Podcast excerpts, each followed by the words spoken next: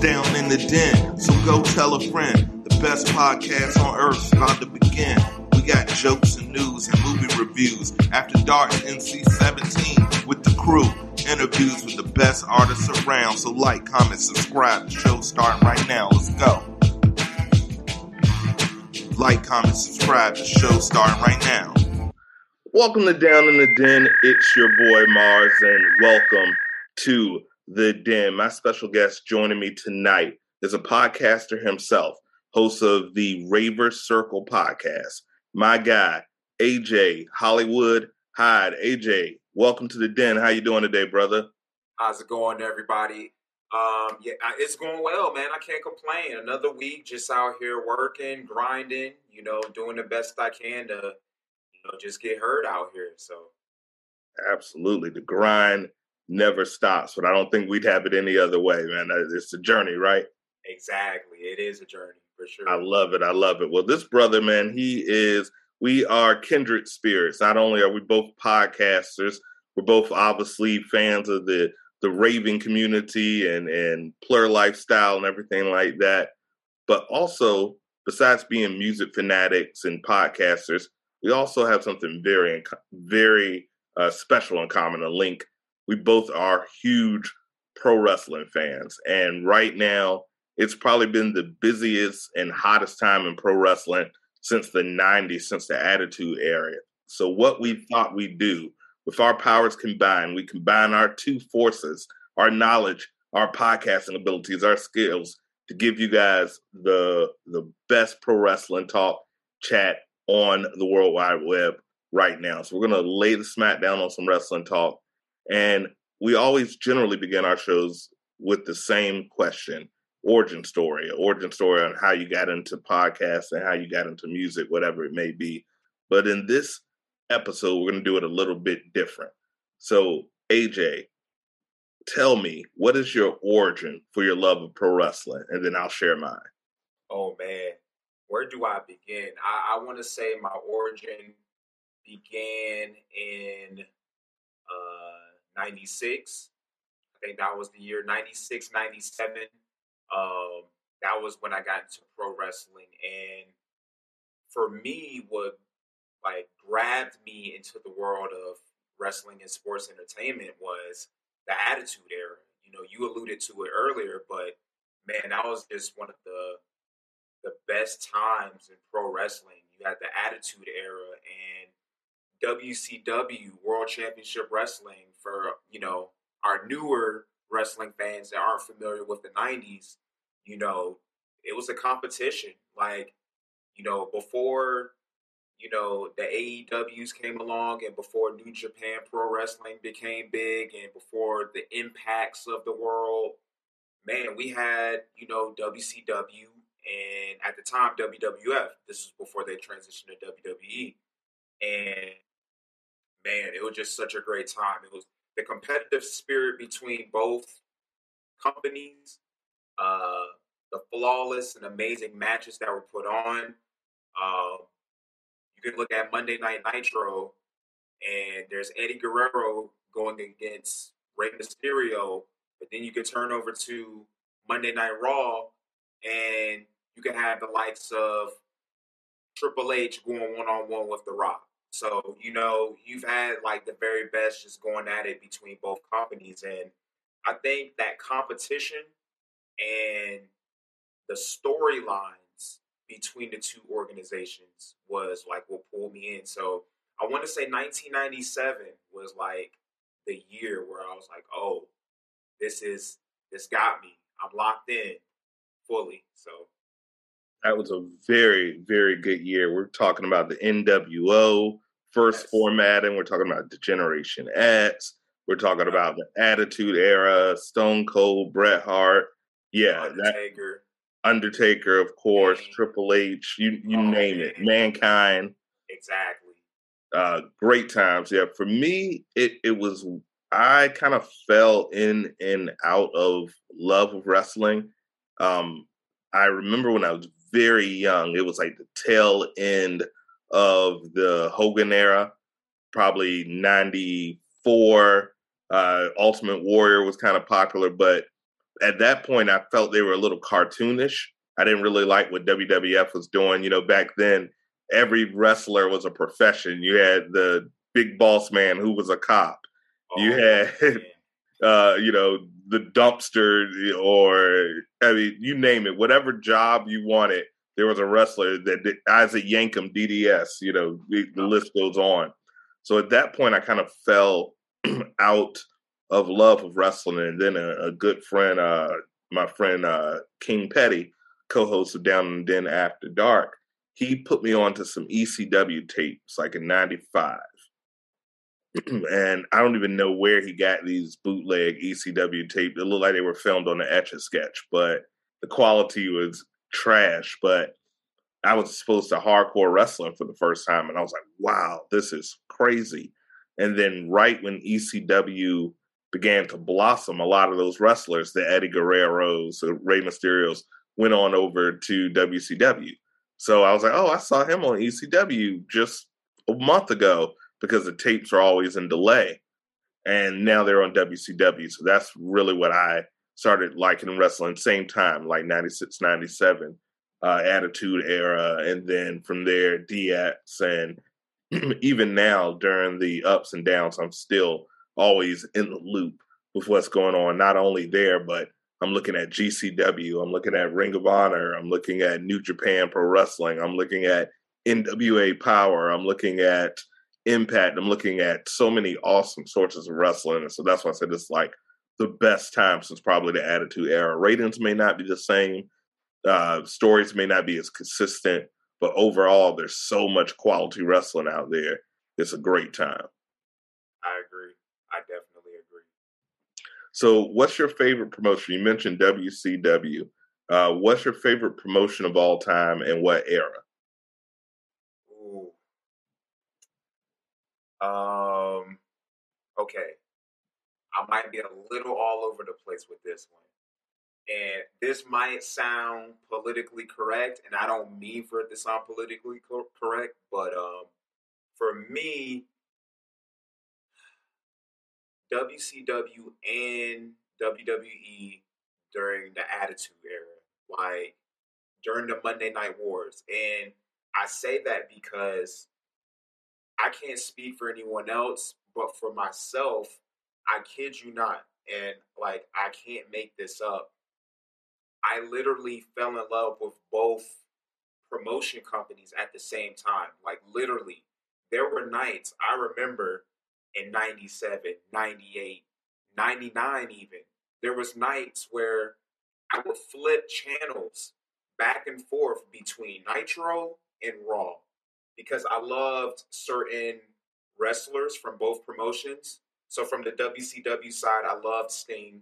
Sting was one of my all-time favorites um, the Ric Flairs of the world, um, Booker T, of course, NWO, um, the Rey Mysterios, the Eddie Guerreros. This was pre WWE. So, um, but then the WWE side, which was WWF back then, um, during the Attitude Era, The Rock, uh, Stone Cold Steve Austin, The Undertaker, DX, Mankind, um, and there was just so many interesting characters between both promotions, and I think what gravitated me towards both WCW and WWF slash WWE is at that time you got to see that you have two major companies battling. I'm talking like serious bad blood between both of these companies. It was not for the faint of heart. There was no love lost during that time period whatsoever. The war.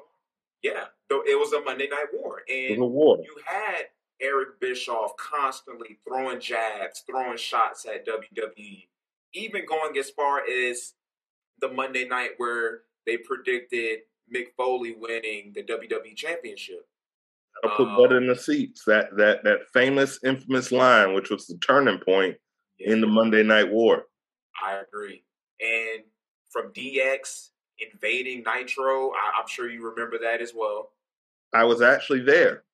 I was actually there. Uh, it happened in Norfolk, Virginia, yeah, which Norfolk, is that's my neck of the woods. VA. right. So, you know, VA is my neck of woods. I lived in Hampton, so we had one show going on the Hampton Coliseum. We had another show going on in Norfolk. I was at the WCW show, so I was hoping that they would let Degeneration X in the building, but uh, obviously it didn't happen. But uh, yeah, that it was an incredible time, incredible time. Oh, absolutely. But yeah, didn't mean to drag it out. Um, but yeah, during that time period. But currently, currently, I have I would have to say New, New Japan Pro Wrestling.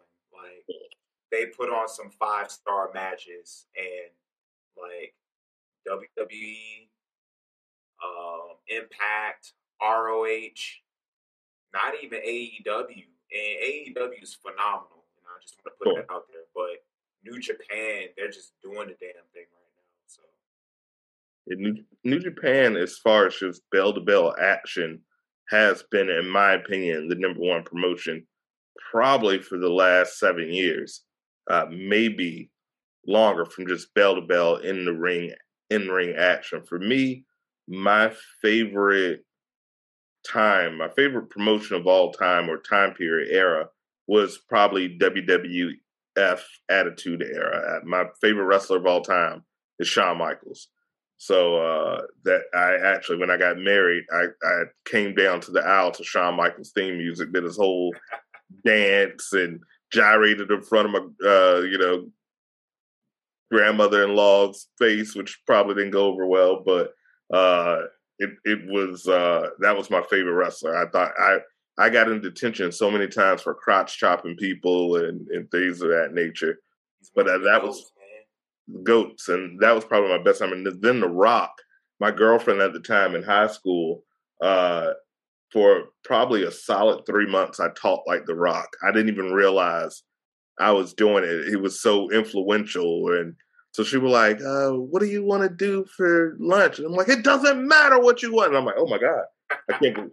Uh, why did I talk to you like that? I, I don't know. So I was obsessed with The Rock. So that was the best time. But equally, I agree with you. WCW, especially uh, before 2000, I would say 2000 when they started to go downhill. But that run from probably 96 to 99, uh, mid 99, was a crazy run that you will probably never be duplicated again in pro wrestling. I agree. So, what is your favorite match? And I'll start it off. For me, my favorite match, WrestleMania 25, I've mentioned before, HBK is my favorite wrestler. I think him and The Undertaker, you really got both of them towards the end of their career, but at the peak of their storytelling ability in the ring, their peak of being able to just put together a crazy match. 26 was good too, but for me, WrestleMania 25, HBK, Undertaker, by far the best WrestleMania match, easily, and my favorite match of all time. How about you? Is there one particular match that stands out? Um, you actually said one of my. I have a one. I'll say a one A and one B. So one okay. A will be definitely Taker and Michaels. What WrestleMania 25. That's one A. But one B for me would be uh Michaels and Hart WrestleMania 12. The mm, Iron Man match. The Iron Man match. Yeah. The childhood dream. Yeah. That that's I I I, I as a HBK fan for me to say I, I hate to forget about that one, but yeah, that one was phenomenal. That one was the match that actually turned me to the biggest HBK fan because I wasn't a fan of his character and the gyrating and all of that stuff. I was like, that's kind of weird. But then when I would see him get in the ring, I'm like, oh, he's really getting his ass whooped, or he's really laying it. Like he was one of those wrestlers, him and Bret Hart as well, uh, on the late Owen Hart as well, that really, you know, you're like, oh, are they fighting? You couldn't tell. Like you knew with Hulk Hogan, the the leg drops and the the Ultimate Warriors, those giants from like the 80s and early 90s, but the the Bret Harts and the Shawn Michaels and the Owen Harts and the things of that nature, they really, for me, I was like, oh man, they are they're performing at such a high level that it, you forget that you're looking at theatrics. It, it was just crazy to me. Right. Yeah. So now what is your? i have already mentioned for me, my favorite wrestler of all time is HBK. Who's your favorite male and favorite female wrestler of all time? Okay, um, male. I gotta go with The Rock. Okay. Go with The Rock. Um, because I I grew up on him. That was my childhood. Um, from his debut at Survivor Series to him being in the Nation of Domination to him joining the corporation and being the heel to um, him becoming a baby face, him becoming one of the biggest superstars of all time, and then going off to elevate the WWE in a new light and, you know, doing, you know, the movie things in Hollywood, you know, I, I grew up with The Rock. Like that's who I saw. Like, and so I would say The Rock for sure for male. Um, for women, female, I would say. Hmm, man, if so, this is kind of tough. So you stumped me with this one. If I had to go off of pure in ring ability, Lena she she definitely gets glossed over, but her in ring skills were just like very underrated. Like, and she's a multi-time women's champion. Um, but as far as like the total package, like overall, Trish Stratus. Okay, satisfaction. And Melina, you made a very valid point with Melina. I think it was the backstage antics that kind of hindered what she could have been. Um, she's still out there. I think she shows up at NWA from time to time, still out there performing at a very high level. But Melina is definitely an underrated. Uh, I always thought that it was ironic to me out of that MNM. I always thought that Melina might have been uh, the biggest star out of that tag team. I always thought she had the the biggest star potential out of either of them. Um, the the Rock, yeah, he he's my one A with HBK. HBK gets that slight um, bud for me just because of the classic matches. But when it comes to a persona, you're right. The Rocket, I've I've never seen a wrestler that every version, every evolution, it just gets better and better uh, to the point where, as you mentioned, he's the biggest superstar in Hollywood, really playing just himself. I, I don't think anyone would say The Rock has the, the best range as an actor. He's a great personality, but he's just that cool that people will go to see a movie to see him essentially play himself in every single movie, and it's a blockbuster hit. Exactly. Exactly. I agree. And for me, for female wrestlers, I am. Uh, there's a couple. I uh, love Sasha Banks. I love Bayley. Uh, I feel her heel work really kept the WWE afloat during the pandemic era. I think she was phenomenal, and it's a shame she didn't get her mania as a payoff for the year she had. She really uh, held the WWE's women's division on her back. Um, so those are two that I, I really love. Trish was great. Lita, great. Charlotte, great. I like Britt Baker. So it, it's a ton uh, in the women. But for me, overall, I would say Sasha Banks because she's just so crisp in the ring. I love she she gives me like female Eddie Guerrero vibes, and he was one of my favorite in uh, bell to bell performers in the ring. So for me, I'll probably go Sasha Banks. Nice, that's a good choice. And Sasha, I think when it's all said and done, I think Sasha Banks is going to go down as one of, if not arguably, the greatest women's wrestler of all time. Yeah, she just has to stay healthy. That that's the only thing that can hinder her: a lack of passion and uh, health. But other than that, those two obstacles, if they remain a non-factor, you're absolutely right. She could definitely end the. She's still young. She can end uh, with being one of the goats for sure. Oh yeah, oh yeah. So it's a, it's an exciting time right now. We we have uh, 2022 we have Royal Rumble season coming up. Forbidden Door seems to be there's all type of speculation of what could be going on in Forbidden Door. Ring of Honor has announced they're coming back. Uh, I've heard rumors of Stone Cold, rumors of The Rock setting up a rivalry with Romy, uh, with Roman. Uh, Cody Rhodes is a free agent. It's a lot of crazy stuff. Mox will be back Wednesday on AEW. What are you most excited for right now for the first part of the year uh, with so many things coming up? I'm excited to see the direction of AEW and to see, hey, WWE has some competition as far as like a major promotion. Like we haven't seen anything like this since, like we've talked about earlier, the Monday Night Wars in the mid to late '90s. So um, I think it's a great time for professional wrestling because you have so many different promotion companies now. Like you have the New Japans of the world and the Ring of Honors, and you know they're all doing their thing in their own right. But I'm curious to see where AEW takes things. Um, I am excited for the return of Mox. Man, that that guy, he will be emotional. Yeah, his matches, like, will have you just your jaw dropping. He has some crazy matches that he competes in, but he leaves it out. You know, he leaves it all out on the line whenever he competes. So, um, definitely excited about that it's Royal Rumble season. How can you not be excited about the Royal Rumble? So for me, I definitely got to mention the Royal Rumble. Um, but this whole forbidden door talk about, you know, certain superstars possibly coming back, a lot of speculations, a lot of teases.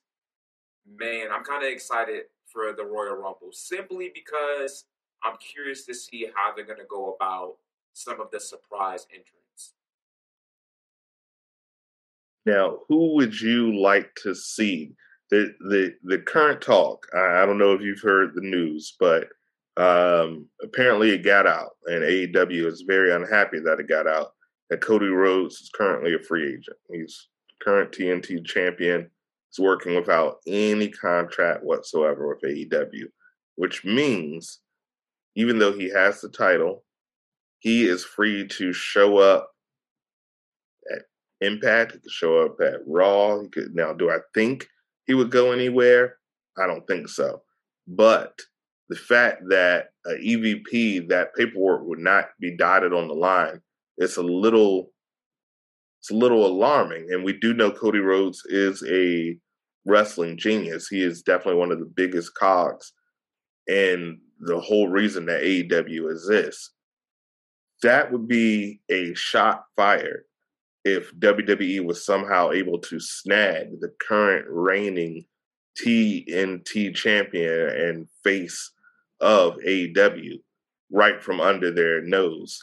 Do you think Vince would be some, some that vicious to do something like that, or do you think it's a work? Do you think it's something that they're trying to use to build to his new heel persona?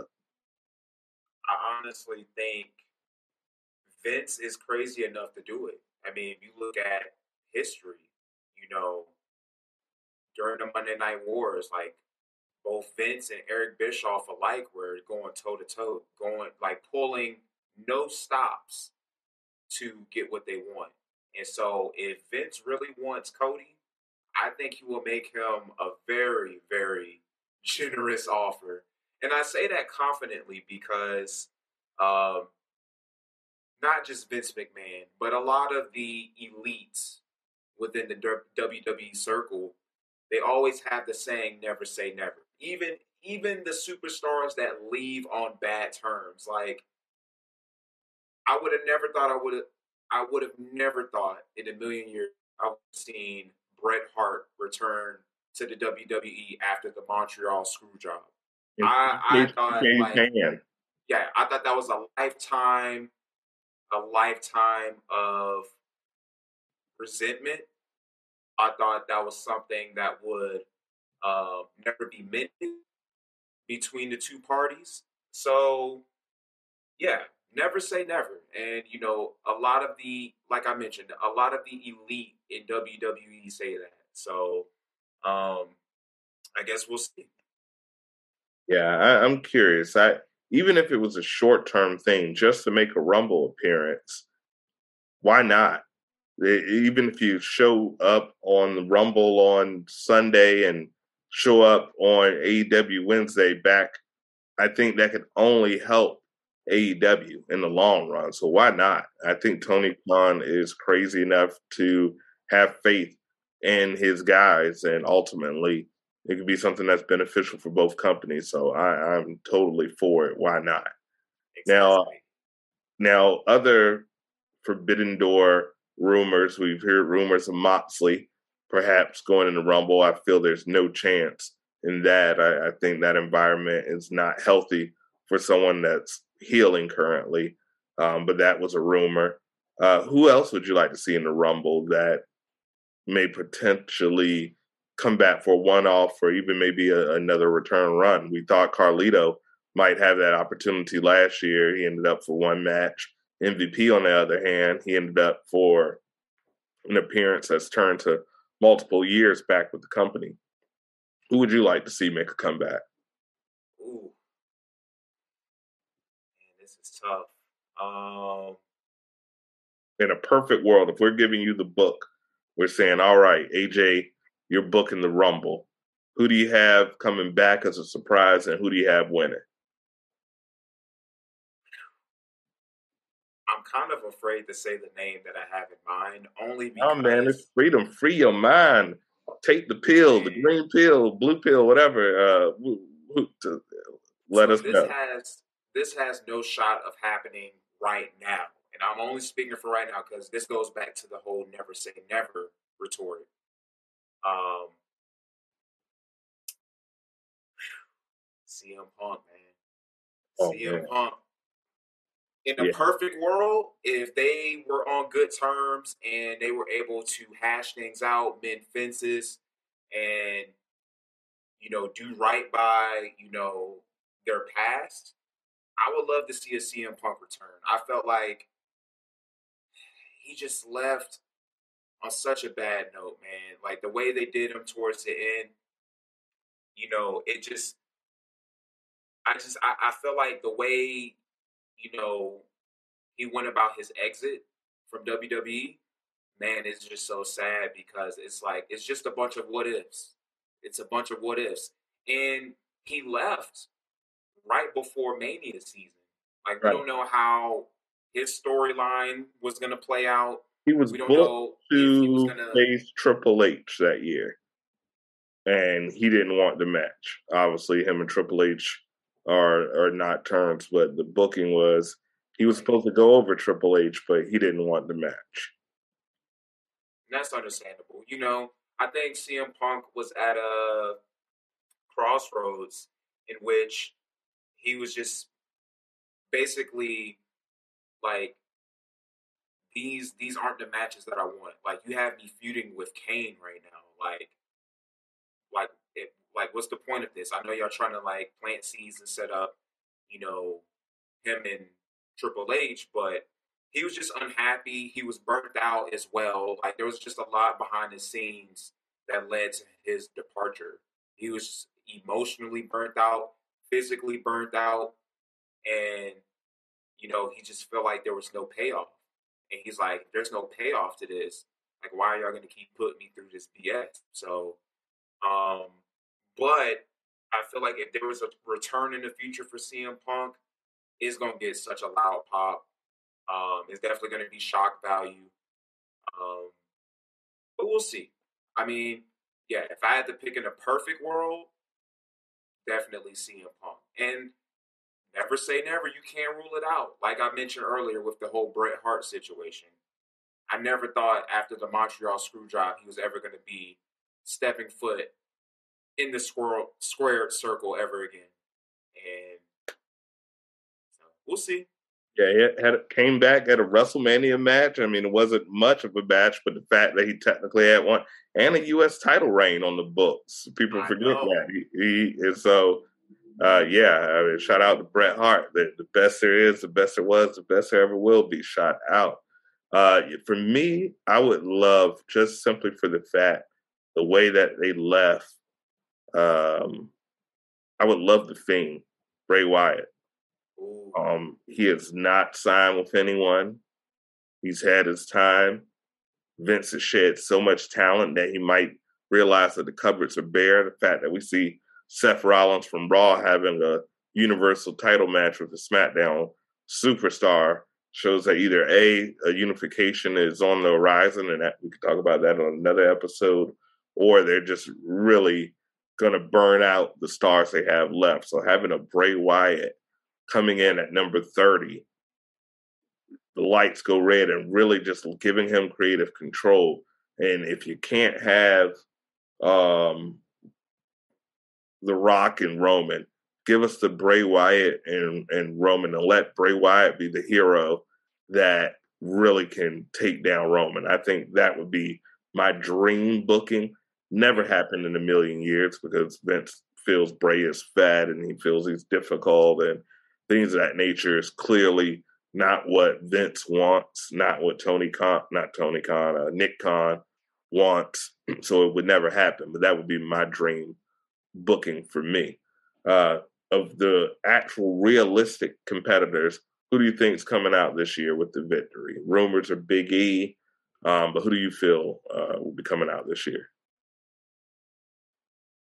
I'm gonna have to. If I think things are gonna go the way I think they're gonna go, I'm gonna have to say Big E. Um, outside of Big E, if I had to give like someone that uh will have a runner's chance, I don't know. It's it's tough because I feel like as years have gone by with the Rumble, usually you'll kind of know like instantly, like oh they're going to be the winner. Like you can kind of see the setup. But in recent years, that, that hasn't been the case. Like even when Drew McIntyre won it, like yeah, we kind of knew like it was teased that they were gonna give him the big push, but there was also like in the back of your mind, like hmm, maybe they might throw us a curveball. But I mean, I think Big E has the best chance of winning it, in my opinion. Um, outside of that, I don't know. It's kind of hard to gauge. It, it really is it depends on like how things are going to be set up with certain superstars. Like to go back, and I just want to touch on this just for a quick a quick second. You mentioned um like The Rock. I mean, he's been teasing he might not be able to make it for Mania because of his movie schedule. Um, same with John Cena. I read a report last week that Cena probably won't be available for Mania season because of his uh, schedule with you know film obligations and whatnot. Right. So I'm thinking if we're not going to get superstars like that, some of the legends returning, um, who knows? But I got Big E winning it. I got Big E winning it. I could definitely see Big E pulling it out. My question is, what do we do here with the? It seemed like we were going to be heading for a a Roman versus Brock at Mania. That's the way that it appeared. It also seemed that Seth Rollins was apparently rumored to have been booked to be the winner of the Fatal Four Way that ended up becoming a Fatal Five Way. Yeah. Could we see maybe a Paul Heyman or maybe a Brock interfering, having Seth go over Roman, and then that leaves Roman to pursue Brock on Raw? Is that a possibility? And then we end up getting Big E winning the Royal Rumble and going over to SmackDown with the rest of the New Day to head on over and face Seth. I think that's definitely a distinct possibility. And we have a Big E Seth for the Universal title, and then you end up getting Roman over and maybe the Usos over on Raw to face uh, Brock, and now you can have uh, him be the man over on Raw for the next year since he's been the man over on SmackDown for the last year or some change. So I definitely could see that as a possibility. Uh, I have Big E as well, and that's how I would book it. But really, I want to see a heel turn. I want to see a Big E New Day heel turn with them maybe even interfering uh, to help Roman and help beat Brock because think about it, that's a built-in story. Brock has single-handedly, randomly ended the reigns of two of the New Day's WWE members. If Brock's going to be a face now, you can make Big E and the New Day one of the biggest heel factions in a long time. And I think they would still move merchandise, maybe not for the kid, but uh, they, they have a much cooler factor than they're allowed to present if they were allowed to give a little edge. I, that's what I would like to see. Yeah, like literally everything you just said, I was gonna echo. So, hey, you said it for me. I, I totally agree a thousand percent um, with your take on that. So, um, I think they should do the same thing. I, I, I, my only question is, okay, what do you do post Rumble? Like, what's gonna happen with Lashley?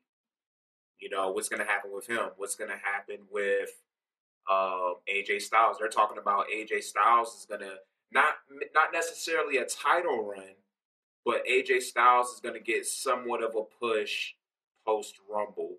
So, um, could AJ Styles be a dark horse winner in the Royal Rumble?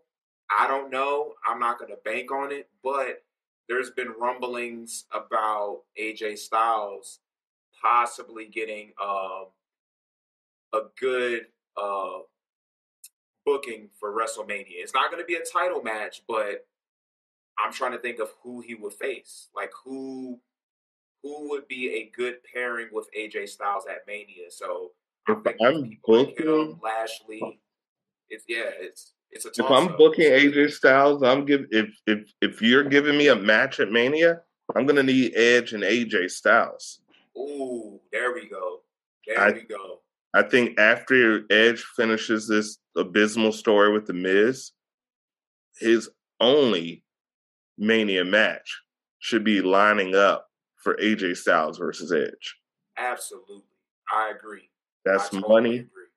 Those are two icons that have never faced each other that you know for a fact love the business, put serious thought into their craft, and and just let them book it. Give Edge uh, his free range of promos when AJ has the right to speak from the heart. He does an amazing promo. Uh, yeah, that that's the match. I don't know the dynamics. I don't know who's heel. I don't know who's face. I don't know if either face because I feel like AJ has kind of made a face turn.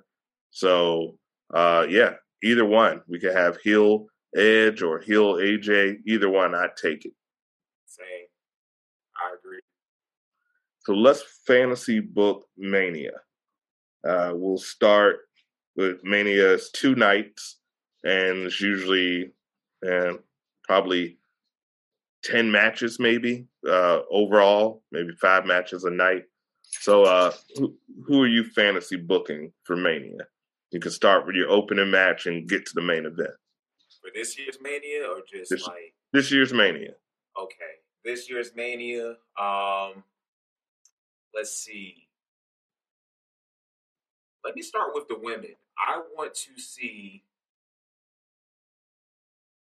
I want to, man. They got to run it back, but I got to. I, I I need Bianca and Becky to run it back because I don't like how they did Bianca when. And I get it for storyline purposes. To they needed to do the Becky Hill turn and you know, build her back up post injury, having her come back last year.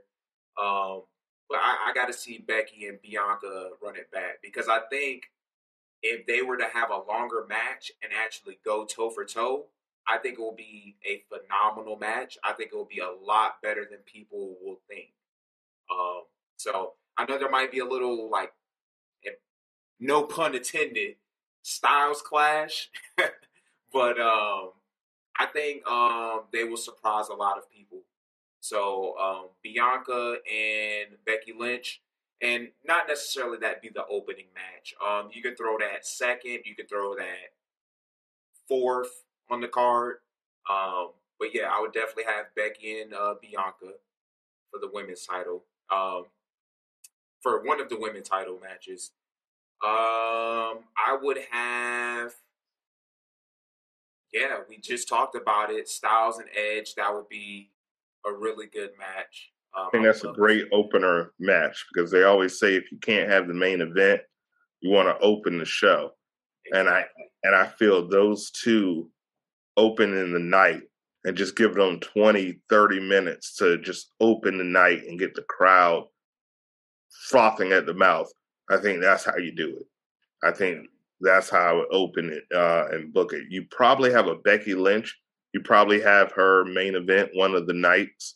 The fact that they have two nights now allows them to have a female main event and a male main event. So I would probably have a Becky on as a main event of night one. I think that's that would make perfect sense. I hate manias where they don't have all the belts on the line. I feel stories should always focus around the belts and and you know you have title, U.S. title, absolutely. Titles. That that's that's one thing I really love about AEW, the ranking system and the way they make it more sports based. I've never really understood the rhyme or reason why someone gets a title shot in WWE. You'll have a Goldberg come back and be like, "You're next. I get a title shot," and I'm like, "What kind of sense does that make?" This guy's been sitting on the couch for eight months and he just comes in and gets multiple title shots. It's weird to me. Yeah. Um, you got to put. I, I, wish Vince loved the tag team because the tag team division is suffering right now. You look at what's going on over at AEW, and they have literally the best tag teams on the planet. So many good tag teams that Lucha Brothers can get hurt, Young Bucks can get hurt, and it doesn't even matter that that's happened. So um, I wish they gave more love to the tag team division. I don't even know if the tag team belts would be defended at Mania. Um, exactly. Honestly, yeah, and I, you know, as much as I love Usos and New Day respectively, they put on some classic tag team matches sure. in recent memory. I don't know if I want to see another Usos versus uh, New Day. Like I don't, I don't, know if I want to see Usos against Kofi and and Xavier Woods at at Mania. Like I don't know if it'll be overdone, but I don't know. I don't know how the. You know what? You you pose a really good point. Like, what is the tag team title picture going to look like come Mania? Or if they're even going to have the belts defended at Mania, they might have the belts defended on maybe the pre-show Right. So, they they'll probably put all the tag teams like they'll do a six team rumble for the tag team belts or something like that, which is just a shame because you still have some intriguing um, tag teams. Me personally, if they're giving me, they're making me the Booker man for Mania, I would build the whole Mania up to the unification of all these titles. Um, I feel one of the biggest reasons they need to do that with them losing over 80 wrestlers, some arguably main eventers, your Braun Strowman's, your um, Samoa your, Joe's, Samoa Joe's, your Bray Wyatt's, your uh, Adam Cole, how how they missed the ball on that, the Keith Lee's, the Killer Krosses.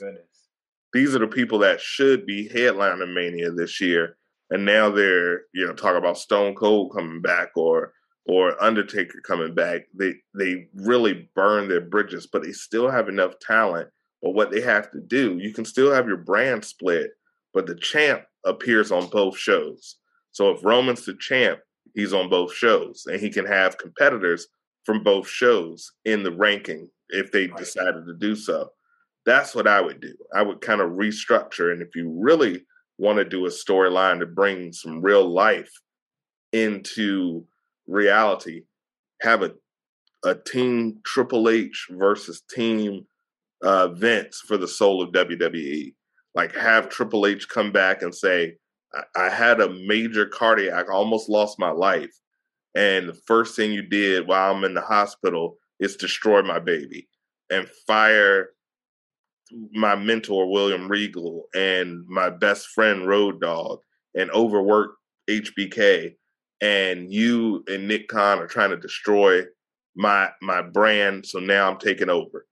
Have that and and literally, even if Vince is still making the calls, make it seem on TV that we're really giving you something fresh new, different Triple H's vision of WWE and build to unifying the titles to rebrand instead of a NXT 2.0. We need a WWE 2.0 to get people excited again about the product. That'll never happen because I do believe they're setting up things to sell and putting things in a nice, neat package to sell in the next year or two. But that would be my fantasy if I was allowed to just book it. I would bring it as Team Triple H versus Team Vince. And they're battling for the soul of WWE and book mania about that of one side will prevail, one side will fall. Yeah. Wishful thinking. I Wish. mean, I think it'll be a, a good idea, but you know, it's a long shot. It's, it's definitely a long shot. I'm just curious, man. It's like I feel like WWE is at a point in time where they have to build new stars. They just they have to. Like they don't have a choice at this point. It we're only gonna get Brock, but for so long. We're only gonna get Roman, but for so long. Sure. Um, Probably last contract for Kevin Owens. I don't exactly. I don't see him wrestling till he's 50, nor will Vince want to have him wrestling. So, I mean, this generation, uh, John Cena's, he may have two more manias in him. I see him doing mania in Hollywood, not this year, but next year, and maybe that being his retirement match, and then maybe get a Hall of Fame induction. Uh, even uh, even the AJ Styles of the world. AJ Styles made a uh, made a comment something about like uh, he did sign a, a contract last year, so he's still locked in with WWE for quite some time. But I think this might be his last like legit contract with WWE. yeah, he may show up for part time appearances. Right, yeah, he might show up for Rumbles in the future as Sure. like the the secret, you know, um, secret entrant for like the le- on the legend side, and a big match that they call out where someone's like, I used to respect you, now you're washed up, and he comes Right. back to beat some young whippersnapper. But um, yeah, I, I could definitely see that. So you're right. Uh, new star. Now, of the new stars that we see, you know, in AEW, you see they have the Bron Breakkers. You see, you have, uh, I don't, I love what Mandy Rose has been able to do in NXT and really rebranding herself. But there's there's not a lot that I I, I like Carmelo. Uh, he's pretty decent, but it's not a lot that I've really love, and a lot of that has to do with the character work that WWE is forcing on these guys. Uh, you know, Bron Breakker is probably the worst name ever created. But of all the young stars, who do you think has the best shot of being the next up and comer, the next Roman? next Roman. Uh, I feel like they're trying to set Bron Breakker up, but I fear once he hits the main roster, it's like, where is his potential going to go? I don't think we've seen. I, I, I feel like we need more from Bron Breakker as far as like, you know, longevity. Um, but I can kind of see them doing that. I just hope they don't do a Charlotte uh, Flair on Bron Breakker, like having it be known that his uh, his father was the, one of the Steiner brothers and a successful wrestler. Like, I'm all for you know them, you know, letting it be known, like, hey, this this this was this person's father. They've wrestled they're a legend in this um, industry, but I don't. I hope they don't go that angle and shove it down our throats like with Charlotte Flair. It seemed like when Charlotte Charlotte made the main roster, like every other week they made it known this is Ric Flair's daughter, and after a while I got tired. But back to the question at hand. Um, I'll be honest with you. I don't really see a whole lot um, of new superstars that I feel like will take the mantle from Roman Reigns. I don't even know if I see like the next Seth Rollins or the next Big E, um, so on and so forth. So it's we're in weird times in WWE, and I say that because yeah, we know who the main eventers are, but like, where are your mid carders? It seems like the mid card scene in WWE right now is just kind of lost in the shuffle. Like, you know, it's it's it's a lot of uncertainty, and I don't know. That's why like this talk about Mania season between Rumble um, to to Mania is is very interesting. Like I'm I'm my curiosity is how will the mid carders be booked at Mania? We kind of have our sights set on who the main eventers will be on both the men and women's side, but I'm curious how are the mid carders going to be booked? That's my question. So, um, as far as like who do I see taking Roman's place as kind of like that top dog, um, once he fades away in the future, I honestly, I mean, you have Carmelo Hayes. Um, Austin Theory has some potential, but I don't know if he has like the it factor. And I'm talking about someone that can like carry the company on his back. Do I see anyone currently that can carry the company on their back? Not necessarily. Not from the new batch. That's not to say that that's not going to change. Of course, like, you know, you never know. I mean, there's certain superstars, they're just one gimmick away, or they're just one partnering away from like the likes of a Paul Heyman. Not Paul Heyman himself, but that type of manager that will elevate them to the next level. I think it's just a lot of variables that are in play right now, and we just kind of got to wait and see what happens. But I don't think there's a clear cut person at the moment. Yeah, I agree. I agree. I'm praying for longevity and good health for Roman because uh, they they're gonna need him. They're gonna need him right now. The fact that they're still so dependent on Brock, who I can't imagine what Vince is paying. I don't think Brock has made this many appearances back to back to back since his run in the 2002. So um, yeah, it, uh, the fact that it's still dependent is very scary, and the fact that at this time used to WWE used to be the melting pot for the best wrestlers. Vince may tweak a character or change the name, but usually in the past the characters have built themselves up either on the independents or in other promotions. Vince doesn't really like that. He wants his own homegrown superstars that are built and molded in his image. So unfortunately, that means you lack diversity and you don't really get to see what some of these guys can do. And you go over to AEW and you see these guys who are castaways, like a uh, Miro, for example, who's doing some of his best work right now. Oh, yeah. And he was just cast away.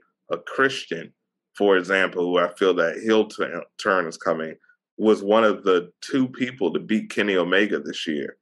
Who would have thought that? Vince would have probably put him in a scenario where he's just getting RKO'd every week um, even being able to find a guy like Mark Henry and give him a spot where when he says, and now it's the main event, the whole crowd is chanting. AEW does a really good job with their legends, with their young guys, with their established superstars. Uh, where Vince, to me, he's looking at everybody like an action figure. What can I sell with this character? That's why you see a Rick Boogs more than you see a Shinsuke because Shinsuke is about being in the ring, but Rick Boogs, that's a character, a guitar playing buff Freddie Mercury is a character he can sell. So that's my biggest problem with WWE. It seems all commerce and it's missing a lot of heart right now. It is. And you know, going back to what I said, we know who our main event main, main eventers are, but um yeah, it's the mid card for sure that I feel like where is y'all are supposed to be the meat and potatoes. Like I feel like the main event is the dessert. Like this is what we're really waiting on. Like this is the the, the sweet stuff. But I right. feel like we need to. I feel like WWE needs to get back to the meat and potatoes. Make those, you know, compelling mid card storylines. Because even in the the Attitude Era, um, there was a lot of compelling storylines with some of the mid card wrestlers, even going into the ruthless aggression era. Intercontinental belts matches were always epic. You go back to Shawn Michaels versus Bret Hart, or uh, Razor Ramon versus HBK, or yes. Rock versus Stone Cold for the Intercontinental title. I uh, remember uh, Monday Night Raw, man. A Monday yeah. Night Raw episode of RVD and Christian. One of the best, yeah. One of the most underrated ladder matches I've ever seen in my life. RVD and Christian tore the house down, and this was on Monday Night Raw. This right. wasn't even a pay per view and it was for the IC title. And I feel like, yeah, you know, we need to start having those matches again for the IC and inter, uh, the uh, United States title. And I think merging those belts would make it more credible because now there's five less belts to go around. Get rid of the jump belts. We don't need a 24 7 title. That was funny.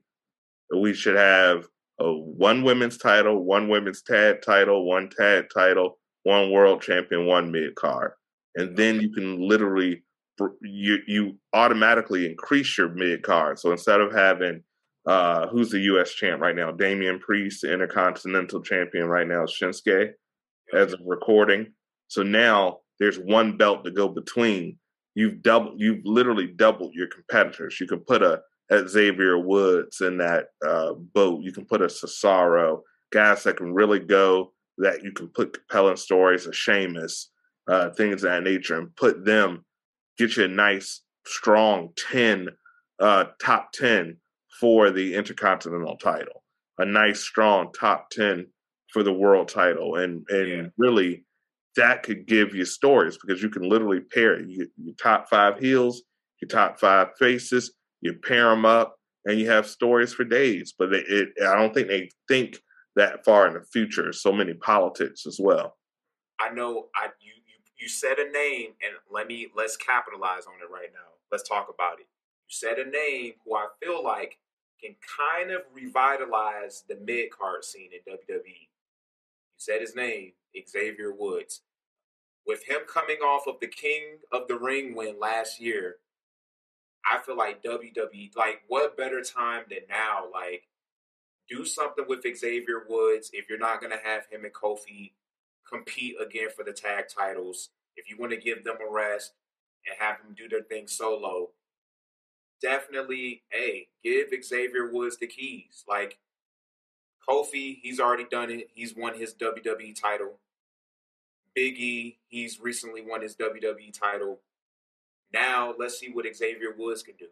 Why not? Y'all have done two out of the uh, three members of New Day, see what Xavier Woods can do. Even if y'all give him a run at the title and he doesn't capture it, you know, do something with the whole King of the Ring thing. You, you could turn him heel. Like, I, I like thought that's where they were going with that, with the whole accent and kind of acting better. I thought that's where they were going with that, and they still may be, but unfortunately he got injured. But I agree. Yeah, I know. I feel like though Xavier Woods healthy, let's see what he can cook up. I, I, I, say they should let him cook for a bit, just to just to put some feelers out fillers out there. It could not work, end up not working out, but it doesn't hurt. I think that guy's got such a smart mind for the business and such a love for the business. If they let him have creative control of it, or at least some say way on his character, on any way he wants to get over, heel or face. I would love to see a heel uh, Biggie, a heel as Xavier Woods, a heel Kofi, just being annoying, cocky uh, guys that they I know they could be inside and let Kofi fight for the world title, let Biggie fight for the world title, and put Kofi running the mid card and just keep them away from the tag team division for a while. They can always come back but I agree with you wholeheartedly and let those guys just still work together, but work together for the powers of evil. I think you would end up turning them face again within a year because they would be so popular. But I think they would have fun and it would give you so many compelling storylines. Yeah, definitely. I, I definitely think they would. Absolutely. So, brother, it has been a blast having this wrestling chat with you. We're definitely going to do it again. Before we go, I want you to give us your prediction. Who comes out with the Royal Rumble for the Universal title? We know we have um, Roman versus Seth. Who comes out with that? And then we know have they announced for the WWE title who Brock will be facing? Bobby, right? Bobby, yep. Bobby. Who comes out for each of those matches? So I think I don't know if there's going to be any involvement, but somehow, some way, Seth is going to come over on Roman. He's going to come out on top, which is going to set up Roman versus Brock over on Raw. And in return, I think we're going to get Big E and Seth set up for Mania only because they've kind of been teasing it. And if you think about it, they dueled it out for the NXT title back in the NXT days. So right. there's that revisionist history of, hey, they've duked it out before back in NXT. And there's some of the OGs of NXT. They're the first NXT champion and the second NXT champion. Exactly. So they can play off of that. So I think it's going to be a setup for Roman and Brock heading into Mania, and then Seth and Big E heading into Mania. And then we'll start to see seeds planted post Rumble, you know, going into like Elimination Chamber and Fast Lane. We're going to start to see seeds planted for some of these other matchups that aren't for the championship. But yeah, um, I got Seth over Roman, and then I got Brock over Lashley. I don't know if it's going to be clean. I'm not going to say they're, they're going to be clean pins. I'm sure there's going to be some type of interference or shenanigans going on to ensure one person comes out on top. But yeah, Seth for the Universal, and then for the WWE, I have uh, Lesnar over Lashley. Gotcha. I agree wholeheartedly. I, I feel the setup is for that because if we remember, Seth never got his one on one with Big E. They were building the whole thing up, and it ended up becoming a triple threat, then a quadruple threat, then a singtuplet threat or whatever. So I could still see that coming, uh, and I think that would be definitely interesting and uh, giving us the setup we need. And ultimately, I feel it will end with Paul Heyman betraying Brock and coming back with Roman and doing bringing the bloodline over there on Raw. That's my prediction. So I agree with you. So, brother, it's been a pleasure. We have to do this again. I had a blast talking with a mind uh, that is just as deep in wrestling, if not better. It's been a treat. Let the the friends of the den and the den mates know where they can find you, your social media details, and what's going on over on your podcast. Awesome, awesome. So I have a podcast titled The Raver Circle Podcast. You can check out this podcast every Thursday evening. The, the, the, podcast is live streamed through YouTube, Facebook, Twitter, and Twitch. So you can catch us on any four of those platforms. We stream simultaneously through those four platforms. So again, YouTube, Twitter, Twitch, and Facebook. And uh, the live stream is at 7 p.m. Mountain Time. So um, the, the the the podcast is based out of uh, Colorado, um, and yeah, every Thursday night. So make sure you follow us. We're on all of the social media platforms: your Facebooks, Instagrams. We're on TikTok. Um, definitely follow us. Our handle, our social media handle is the same across all platforms. So the Ravers Circle podcast It's the same across all platforms. Perfect. Check them out. They have some amazing things going over on the scene. I've checked out the stream. It's super dope. You know, when it gets the Denmate stamp, I'm batting 1,000 when it comes to my recommendations. I only recommend the best. He's super dope. What they're doing over there is amazing for the scene. So please check them out. And uh, as always, guys, thank you so much for tuning in to the special episode. I love sharing this side. We're going to do more and more because uh, I always said I'm a big nerd and those are the things I love. And I know you guys love it too. So as always, as we end every episode, peace, love, unity, respect. Deuces down in the den. So go tell a friend. The best podcast on earth is about to begin. Got jokes and news and movie reviews. After dark NC 17 with the crew. Interviews with the best artists around. So like, comment, subscribe. The show's starting right now. Let's go. Like, comment, subscribe. The show's starting right now.